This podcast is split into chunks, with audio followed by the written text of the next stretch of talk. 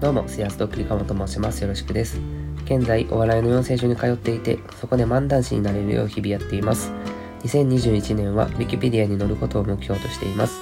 この放送ではまだ何者でもない人間がどのようにお笑い芸人になっていくのか、その物語をお届けいたします。さあ、今日のメモなんですけど、えファクトがノルマなどでチケットを売らなければいけない芸人とか俳優っていうのは、まあ、信用を失ってしまう恐れがある。っていうのも、まあ、チケット代と時間をもらっておきながら面白くないものを見せてしまった場合なんですけどね。まあ、せっかくお金払ってくれたり時間取って見に来てもらったのに面白くないものを見せてしまったら、わあいつからチケット買うのやめとこってなりますよね。っていうことで、えーと、それを抽象化すると、ま、チケットとかを売るからには自分の商品を売るからには高い完成度のものを見せなければいけない。でまあ何でも売ってしまえばいいというわけではない。ということです。でそれを転用すると、まあ、ライブとか、ね、チケットを売らなければいけない時に自分の信用をなくさないようにするにはどうすればいいのかっていうことを、えー、考えないといけないってことなんですけど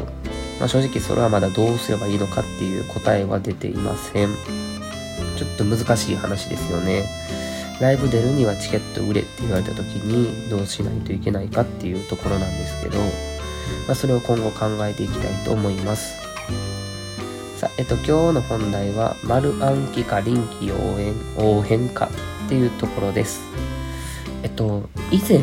ネタの作り方を変えてみるという試みについての放送を投稿しました。また、えっと、試行錯誤、過去ネタの作り方やったっけなっていうタイトルであるんで、そちらを聞いていただければと思うんですけど、要約すると、えー、今までは台本をすべて、えっ、ー、と、全部セリフを書いて、一字一句間違えないようにやっていました。でも、少し間違えたら一気に崩れたり、まあ、ネタを飛ばしたりすることが多かったんで、ネタの作り方を変えてみよう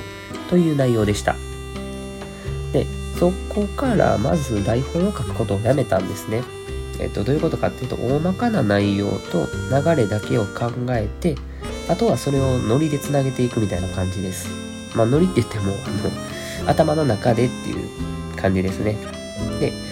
あの、大体ネタの作り方変えて、今で1ヶ月ほど経ったんですけど、うん、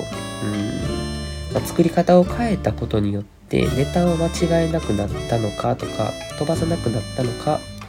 え、ー、と、この丸暗記の方法がいいのか、臨機応変の方法がいいのかっていうところなんですけど、えっ、と、結論を言うと、あまり変わらなかったです。いや、申し訳ございません。うん、というのも、あの、台本を書くのをやめたと言っても大まかな長い内容とか流れはさすがに書くんですね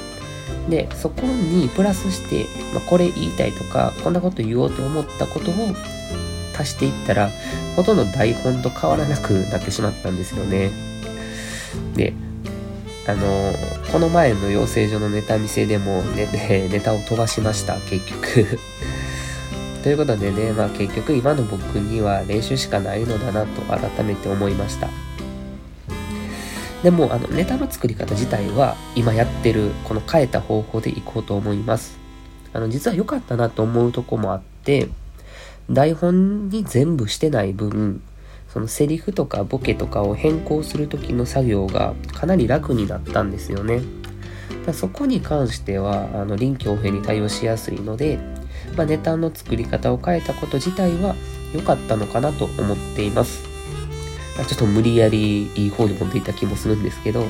まあ、この方向でいこうかなという感じです。もちろんこれからも試行錯誤を続けていくので、ネタの作り方も変わっていくかもしれないです。その度にこちらの方で報告しようかなと思っています。そしてどんな芸人になっていくのか見ていてください。では、スリムスイペンどうもありがとうございました。